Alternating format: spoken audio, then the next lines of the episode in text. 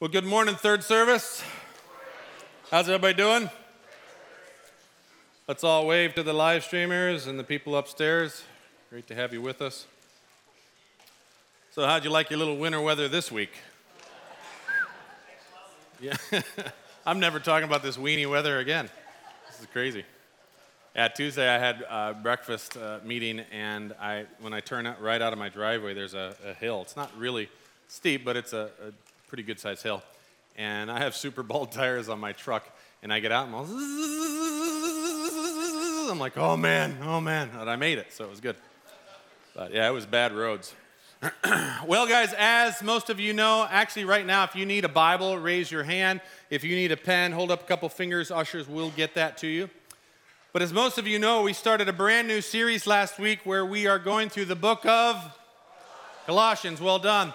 And last week we covered the introduction and basically all the background information that we needed to know to get into it. And then we covered the first two verses, uh, which was the common greeting that Paul would give. Uh, in all of his epistles. Simple greeting, yet a very powerful greeting. Now, as I mentioned last week, I really want for all of you to own your own Bible. Okay? I know we have iPhones and Android phones and iPads and tablets and all that stuff where we can use different apps and we can read it with YouVersion and Bible Gateway and all those sort of things. Um, but there is something very valuable to having your own Bible in your hand, to be able to take notes on the margins, on the side, and write down what you're learning and how the passage is impacting you. Um, your own Bible, when you mark it up and you write your notes, over the years, that Bible is going to become an old friend.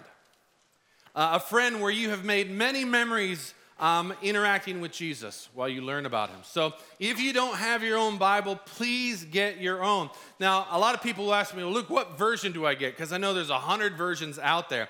Well, I would recommend that you get the English Standard Version, okay? Uh, there are hundreds of versions, and I know there's some people out there who's like the King James only, Luke. That's the one God uses. And I just say agree to disagree. I, I think that if we're going to read the Word of God, it's got to be in a language that we can understand. Um, and I think the English Standard Version is the best translation out there at the moment. I was talking to Pastor Josh this week, and he thinks that it's the best translation word for word that's out there. So that's, that's, that's high praise coming from Pastor Josh. Let me just say that. But uh, I would actually, uh, I actually like to personally read from different versions just to kind of get different perspectives and how things are worded. Uh, but if you're going to own one, I would encourage you to get the ESV. At least get your own Bible. Okay, that's the most important. I remember as a kid, I, we would sit at the breakfast table, and Dad would read to us uh, almost every morning, um, unless he had an early flight, but uh, he would read to us from the Living Bible. And as a kid, I could understand that language, and I, I really, really appreciate it, and I, I, look at those times fondly. All right, so go ahead and open in your, your Bibles to the book of Colossians. Remember our little trick? General Electric Bible, no, General Electric Power Company, not Bible Company, Power Company. We are the company in that. So, Colossians. And we're going to be studying verses 3 through 8 today. And to begin with, we're going to read the passage out loud all together. Okay? You guys up for that? All right, it'll be on the screen behind me. Um, and so just let's all do it together. You ready? Here we go. We always thank God, the Father of our Lord Jesus Christ, when we pray for you, since we heard of your faith in Christ Jesus and of the love that you have for all the saints, because of the hope laid up for you in heaven. Of this you have heard before in the word of the truth, the gospel, which has come to you, as indeed in the whole world it is bearing fruit and increasing, as it also does among you, since the day you heard it and understood the grace of God in truth, just as you learned it from Epaphras, our beloved fellow servant he is faithful minister of Christ on your behalf, and he has made known to us your love in the Spirit. Amen. All right, well, we are still kind of in the introduction of the letter. Paul is writing down still kind of some opening words, mainly because Paul does not know these people. He's never met these people, and he's taking some time to let them know that even though he doesn't know them personally, he still is invested in their lives spiritually. Okay? In other words, even though he's never met them, he cares about them so deeply that he's actually praying for them all the time. The Colossae church is actually on the prayer list of the Apostle Paul. Isn't that kind of cool? Um, Paul is praying regularly for a group of people he's never met. Now, I don't know about you, but I love that about the family of God. When you're part of the family of God, family members that you have never met before will show concern for you. They will show love to you by praying for you. And it's the most beautiful thing in the world. For instance, I remember in 1985, uh, you know, as you guys most know, my dad was kidnapped by communist guerrillas in Colombia, and he was held hostage for like five days in the, the Colombian jungle, and he escaped on the fifth night. Well, when he was kidnapped and the three, the three other missionaries were kidnapped, that news spread throughout the United States. It was on radio stations, it was on TV stations during the news, and uh, churches just all heard about it. It kind of spread through the whole Christian network. Well, when we came back in 1986, uh, Dad was scheduled to speak at church after church after church after church to tell the story of what God did. And we would literally be at a church Sunday morning, we'd be at another church Sunday night, and then we'd be at another church on Wednesday night. And we just traveled across throughout the nation. And when we would show up to these churches, people would continually come up to my dad and they would say, Paul, I want you to know something. We prayed for you. These were people that dad had never met and they told him, We prayed for you. And this is old people, young people, even little kids would come up to him and say, Mr. Dye, uh, we, I prayed for you. And it would always make dad tear up and, and, you know, kind of cry when he'd hear that because it just meant so much that people loved him enough that they were doing that. My own wife, she was around nine or 10 years old at the time when it happened. She lived in Florida, and when she heard about what happened to this guy named Paul Dye, she prayed for him as a little girl. She'd never met him before, but she prayed for him. And she found out later that this Paul Dye had this GQ hot studly son, and she ended up marrying him. So prayer works. It is powerful. No, just the other day in the parking lot, it was on New Year's Eve, we had that online service, and I was here with a group of people. We were watching it online here. And uh, I went out after the service was over, getting ready to leave, and a pickup pulled up, and they were getting ready to come to, they thought there was going to be an in person service. And they pulled up, and this was their very first time to Whitestone. So I'm like, ah, welcome to Whitestone. And uh, so I went up to the window, and I'm like, hey guys, and introduced myself to him. And the woman goes, she goes, oh, you're Luke Dye? Your wife's name is Shauna, right? And I'm like, yeah.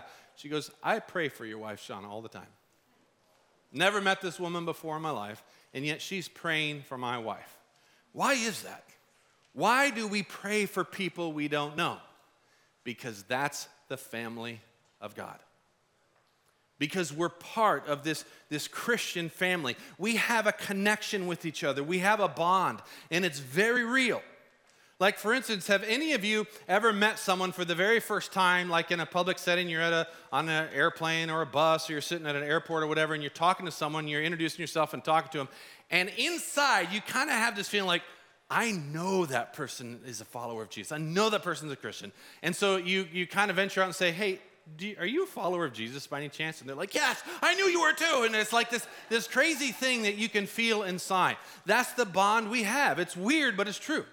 So to pray for a brother or sister that we don't know is completely understandable because we have that bond. And guys, praying for someone is one of the most loving things that you could do for someone. And so when we pray for them, we're loving them. And love is one of the main things that people can see from the outside looking in that makes them see Jesus in us. Jesus said these words He says, They will know that you are my disciples if you love one another. And prayer is a wonderful expression of love. And Paul here is showing his deep love for the Colossae church by telling them that he prays for them all the time. And I'm sure that meant the world to them. Now, when Paul would pray for the Colossae church, it says that he was always thanking God for them. And why would he be thanking God for a group of people that he'd never met? Well, it tells us. It says, We always thank God when we pray for you, since we heard of your faith in Christ Jesus and of the love that you have for all the saints, because of the hope laid up for you in heaven. So, why was Paul thankful for the Colossae church? He was thankful for the faith, their faith in Christ Jesus their love for all the saints, and the hope laid up for them in heaven. Now, do you see that triad of faith, hope, and love? Paul talks about that triad a lot in his epistles faith, hope, and love. And here he's doing it again. And guys, these were not just words to Paul, they were a way of life. Now, Paul here is thanking God for their faith in Christ and their love for each other. Now, pay attention to this. This is powerful. Think about this for a second. Here we are presented with basically the, the essence of the Christian life. The reason why Paul is so delighted and so thankful that the Colossians are, are, are, what they're doing in their life is that they're showing two great qualities in their lives faith in Christ and love for their fellow man. And this is crucial because, guys, in any disciple's life, there are two things that must manifest themselves we must believe in Jesus and we must love one another. In fact, I would say that loving one another flows out of a belief in Jesus. The action that verifies our faith in Christ is love for each other.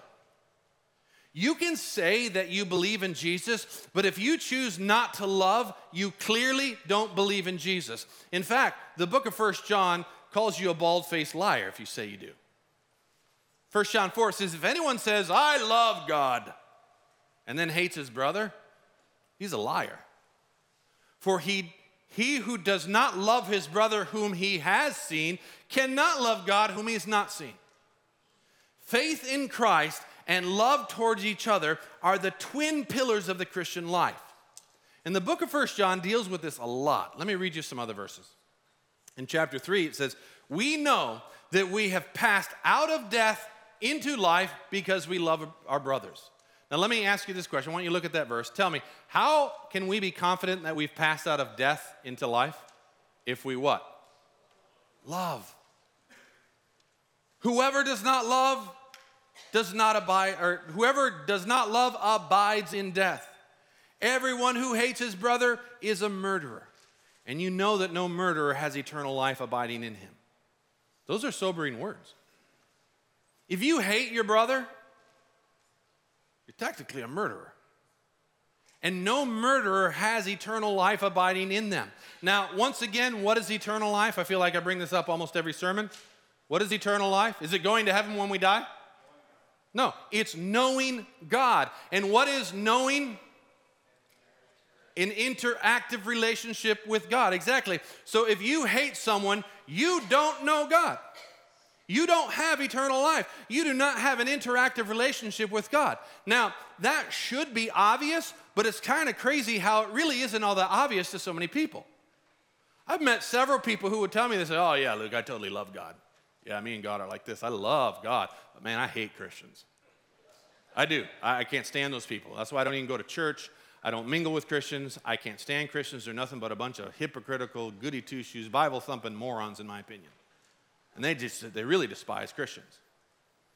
And then they always throw that little phrase. You ever hear people say that? It's like, and I just, I don't like organized religion. Can't stand organized religion.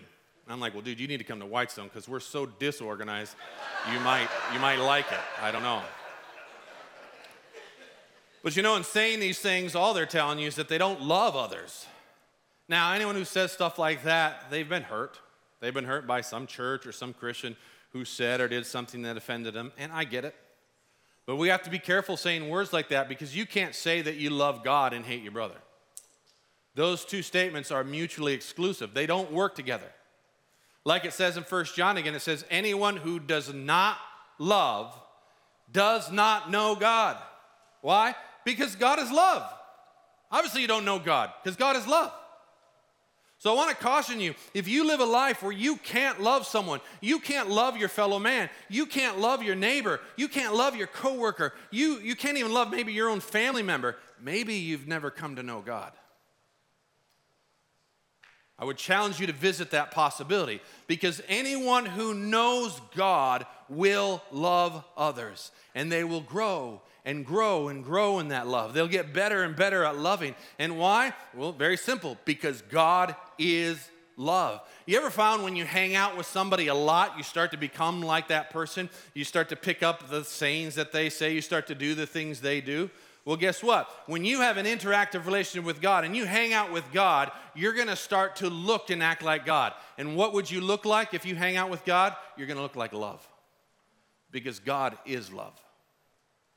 Jesus knows that when we know God, we have this interactive relationship with Him. It so changes us that we suddenly have the capacity to love even our enemies. Now, anyone can love those who love them back. I mean, think about it, even the mafia does that. Bad people do that. But to love your enemies, that only comes from having a relationship with God. When we have an interactive relationship with God, we have the ability to love our enemies. We have the capacity to bless those who curse us. We have the capacity to pray for those who mistreat us. That's how powerful of a change He makes in our life. If love isn't the fabric of your life, maybe you don't know God. And I know that's a challenging thing to consider, but we must consider it. Now, why do I mention all this talk about love? Because apparently the Colossian church was doing amazing at this.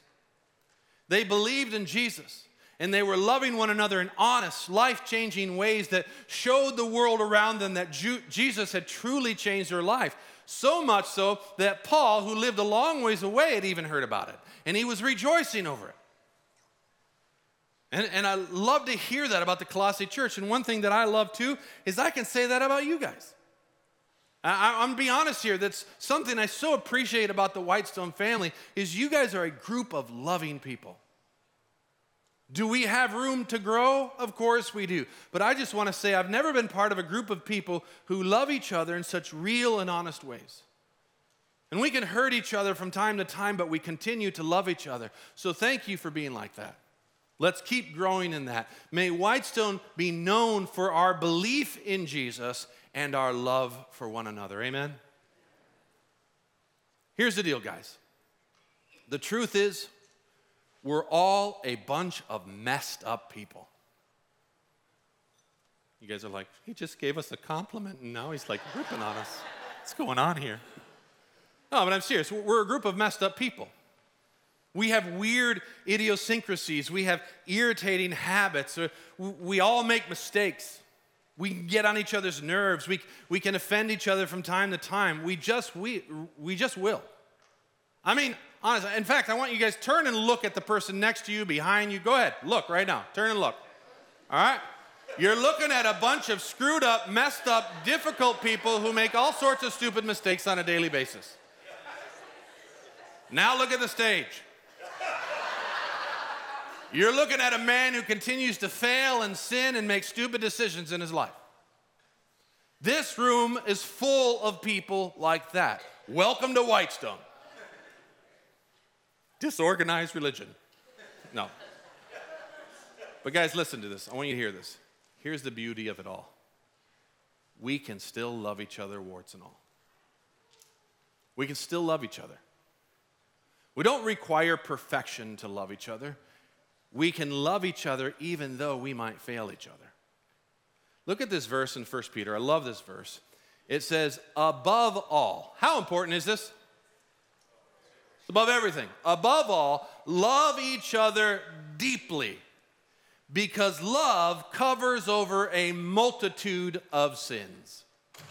Above all, love each other deeply because love covers a multitude of sins. And we can only love each other deeply if we believe in Jesus. He's going to be the source of that love because God is love. Amen?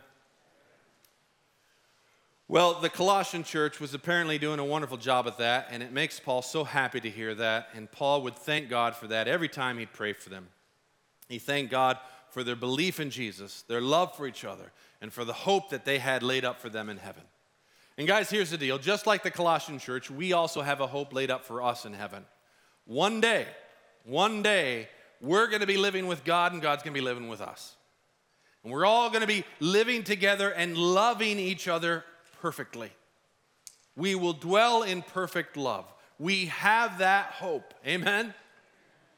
But until then, what do we do? We love each other deeply because love covers a multitude of sins. In other words, we love each other, warts and all, and we show this world a piece of what heaven would look like by doing it. All right, let's keep going. Of this you have heard before in the word of truth, the gospel, which has come to you as indeed in the whole world it is bearing fruit and increasing, as it also does among you, since the day you heard it and understood the grace of God in truth. Now, the reason the Colossian church is doing so well and growing in love and faith is because of the gospel. Okay? They had heard the gospel, and the gospel is doing this mighty work in them. Now, let's first just talk about that word gospel. I'm sure everybody knows what the word gospel is, but I want to make sure everybody knows what that word gospel is. Simply put, it means good news. Okay? And what is that good news? What is the gospel? Well, it's the gospel that Paul is preaching. It's the gospel that he preached in the hall of Tyrannus, Tyrannus that I talked about last week. It's the gospel that he preached in Galatia. It's the gospel that he preached in Lystra, on the island of Crete, and wherever he went. It was the gospel that Peter was preaching in Jerusalem and the surrounding area. It's the gospel that Philip was preaching in Samaria and to the Ethiopian eunuch and to all of Africa. It was the gospel that Jesus gave to all of his apostles, and he told them to spread it to the rest of the world. And they were doing it. And the people who were hearing it were then spreading it. It was good news. And remember, the gospel is not just believe that Jesus died on the cross so you can go to heaven when you die. It's not just pray some prayer and you have your fire insurance. No, the gospel is so much richer and fuller than that. The gospel, or the good news of Jesus that was spreading across the world, was that the kingdom of God is available to everyone when? Right now. We don't have to die to wait for it. It can happen right now. We can participate in it by believing in Jesus, not just believing something he did, not just believing that he died, no, believing in everything about Jesus his life, his teachings, his, his actions, and yes, of course, his death and resurrection. Now, when we believe in the entirety of Jesus, here's what happens we experience eternal life. For God so loved the world that he gave his only Son, that whosoever believes in him shall have what? Eternal life. In other words, we get to know God.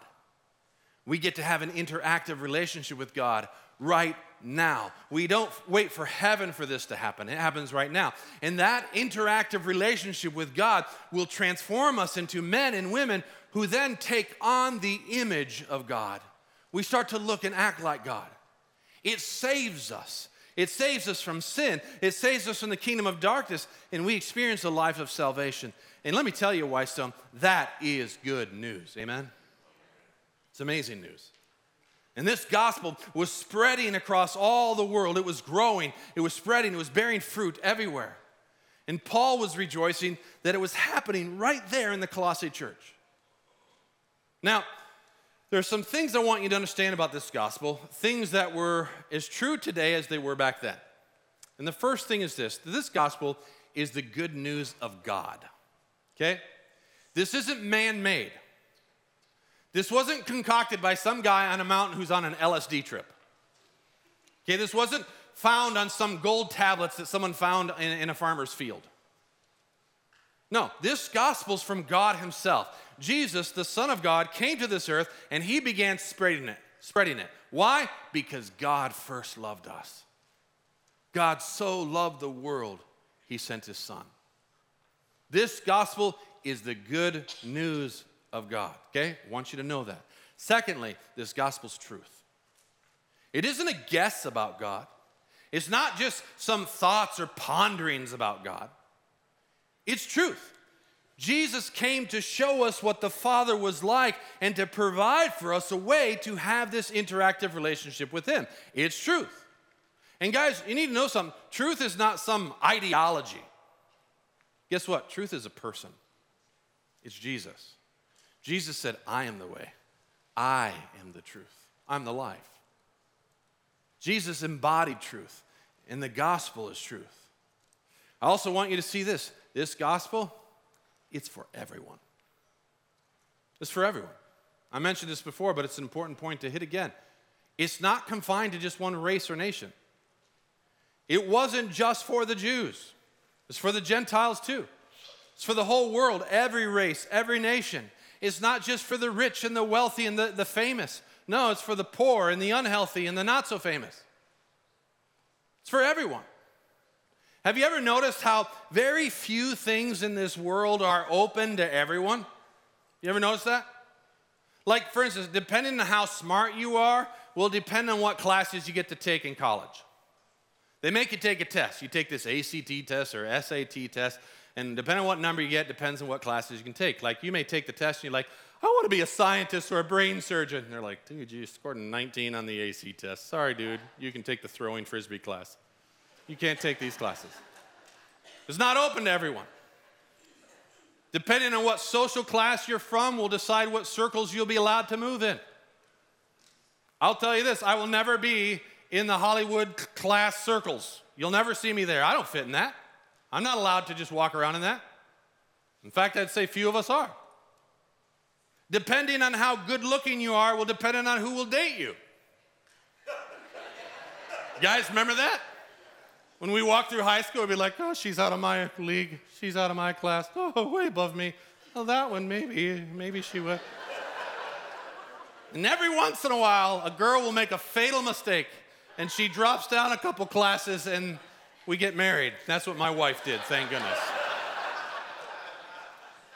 Depending on how much material wealth you, you have will depend on how many toys and possessions you can have. Like you can walk into a, a car dealership and say, Man, I love this BMW. I want to buy it. And they say, You don't have enough money for that. Sorry, you're excluded. You know, I love Kirk's voice. I wish I could sing like Kirk. I will never be able to sing like Kirk. I don't have that gift or talent, it's excluded from me. But, but, the message of the gospel is open to who? Everyone. Now, who does that leave out, Whitestone? No one. And I love that about God. He makes himself available to everyone. Everyone. Now, the next thing I want you to see is this gospel is alive. Now, this gospel for Paul wasn't ju- just some theological sort of thing, it was a living, breathing sort of thing. He often would refer to it as if it were alive. Even right here in this passage, he's addressing it that way. He, he's saying that this gospel is bearing fruit. It's getting larger, it's getting stronger, it's spreading across the world. And this gospel is bearing fruit in you, the Colossae church, too. This gospel is alive. And Paul loves talking about this gospel. He's not ashamed of this gospel, he's not embarrassed of it. I mean, this is his bread and butter. In fact, in a verse in Romans, it says this Paul's writing this. He goes, I am not ashamed of the gospel. For it is the power of God for salvation to everyone who believes, to the Jew first and also to the Greek. The gospel's alive, it's powerful, and it's the gospel that is the very power of God that brings salvation to all mankind. The gospel, the good news, sets us free from the bondage of sin in the kingdom of darkness. It brings salvation, as we saw earlier. And Paul is, is saying to the Colossian church, it's growing, it's bearing fruit, it's spreading across the known world, and it's doing a mighty work in your very own lives too. And it's been working in you since the very first day you heard it. Guess what, Whitestone? The same is true of you. This gospel has not weakened over the years. It has not lost its power. It's not lost its significance. It's not lost its importance. It's not lost its ability to bring salvation. And it's doing a work in you too. Since the very first day you heard the gospel, the gospel has been working on you, doing its work in you. You know, even if you're sitting here today not believing in the gospel of the kingdom of God, it's still working on you. You may be an atheist sitting here today, and you may be thinking to yourself, oh, trust me, Luke, the gospel doesn't affect me. Oh, yes, it does. Listen to me, even if you're an atheist and you don't believe in the gospel of Jesus, it's still working on you. You know that Satanists, people who were so against God and their life so evil that you couldn't even begin to imagine the things they've done, the gospel has gotten a hold of their lives and transformed them into men and women of God who look like Jesus. That's what the gospel does. Atheists who don't believe in any spiritual world or deity at all have been transformed by the gospel. And why? Because the gospel is alive. It's the power of God unto salvation. And you know what? Those of you who do believe, it's still changing you. It's bearing fruit in you. It's getting stronger. It's growing in your life. And that's the beauty and power of the gospel. It's just as much alive today as it was back then. All right, lastly, I want to say this. And let me read you this verse once again in Colossians. You learned it, in other words, the gospel, from Epaphras, our beloved fellow servant. He's a faithful minister of Christ on your behalf, and he's made known to us your love in the Spirit. Now, take a look at that verse, third service, and tell me who shared the gospel to the people in Colossae? Epaphras, exactly. He spread it to them. And that's the last thing I want to say about the gospel. The gospel is meant to be humanly transmitted. In other words, we're to be the spreaders. We're to be the ones who spread it to the world around us in our circles of influence. God didn't leave the job to angels. He's not going to write it in the sky. No, it's meant to be humanly transmitted. There must be a human channel through which the gospel can come to the people of this world. And guess what, guys? That's where we come in. Our possession of the good news of the gospel means we have the obligation to share it. Jesus Christ needs us to be the hands and feet and lips through which he will bring his gospel to those who've never heard it. Look at the verses in Romans, Romans 10. Paul says this He goes, How then will they call on him whom they have not believed? How are they to believe in him whom they've never heard? And how are they to hear about someone without someone preaching? And how are they to preach unless they are sent? As it is written, How beautiful are the feet of those who preach good news. Anyone who calls on the name of Jesus, in Scripture it says, he will be saved. Anyone who calls in the name of Jesus will be saved. Scripture tells us that. Well, Paul's making a point in Romans, a very logical point. He's saying, well, how in the world can they call on Jesus if they haven't believed in Jesus? And how in the world can someone believe in Jesus if they've never heard about Jesus? And how in the world can someone hear about Jesus unless someone was sent to preach to them about Jesus? Guys, here's the deal we are called to be sent out into the world to preach Jesus, the good news of Jesus. We are. And look at that last verse. How beautiful are the feet of those who preach the good news. It's kind of a weird verse. Because let me tell you something feet are some nasty looking things on the body. Some of us have some really terrible looking feet big bunions and nasty calluses and some people have black toes and cracked skin that bleed, and you get athlete's feet, and it smells like cheese, and it's just, it's nasty. Feet can sometimes be really ugly parts of the body. Well, guess what? Not to God. Whoever spreads the gospel of Jesus, God thinks your feet are beautiful. Isn't that cool? That's even without a pedicure. Anyone who preaches the good news by their actions and their words your feet are considered beautiful. Guys, let's be a church full of people who have beautiful feet. Amen? Let's preach the gospel in every circle of our kingdom. How can your co- coworker call on the name of Jesus if he hasn't believed in Jesus? And how's he ever going to believe in Jesus if you haven't told him about Jesus? You have to see that you are being placed in that very spot to be the one who preaches the good news. So do it. Get a spiritual pedicure. Spread the gospel. Let's be men and women like Epaphras and share the gospel with everyone we can. Amen. All right, we're going to wrap up here for today, and we will pick up with verse 9 next week. But as I mentioned last week, every week I'm going to end the sermon by playing some soft music and I'm going to just read the verses that we've covered so far. And I may read it in a different version than the one we've covered in the sermon. I may paraphrase it some so that it flows. And we're just going to sit quietly with Jesus and meditate on the words, okay? We're going to give the Holy Spirit space to talk to us and say whatever He wants to, and we're going to listen. So I just want you, you can try to even close your eyes and just practice the presence of Jesus and just focus on words that the Spirit's going to bring to mind and say, hey, I want you to listen to this, okay? We can start playing the music and just, just sit quietly with Jesus for a few moments.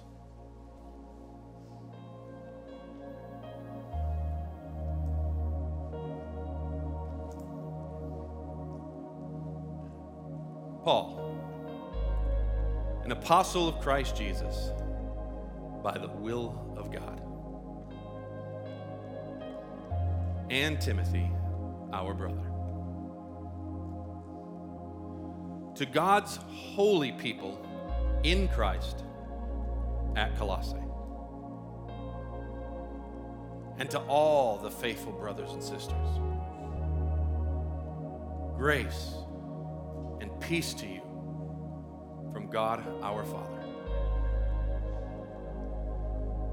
We always thank God, the Father of our Lord Jesus Christ, when we pray for you. Why? Because we've heard of your faith in Christ Jesus. We've heard of the love you have for all of God's people. We've heard of the faith and love that spring from the hope stored up in you in heaven. And this faith, this hope, this love, it came from hearing the true message. It came from the gospel that has come to you.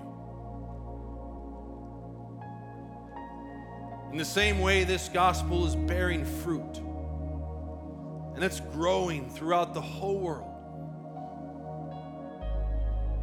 just as it has been doing among you since the first day you heard it since the first day you truly understood God's grace. And you learn this good news from Epaphras, our dear fellow servant, who is a faithful minister of Christ. He has told us all about your love that comes from the Spirit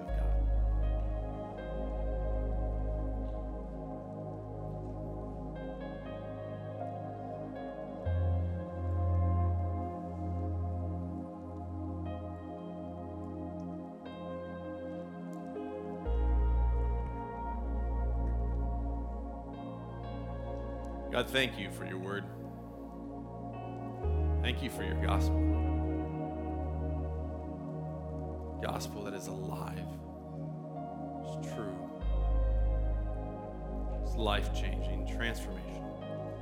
God, thank you that it's doing its work among us. I pray that it would transform us into men and women who take on your image, God.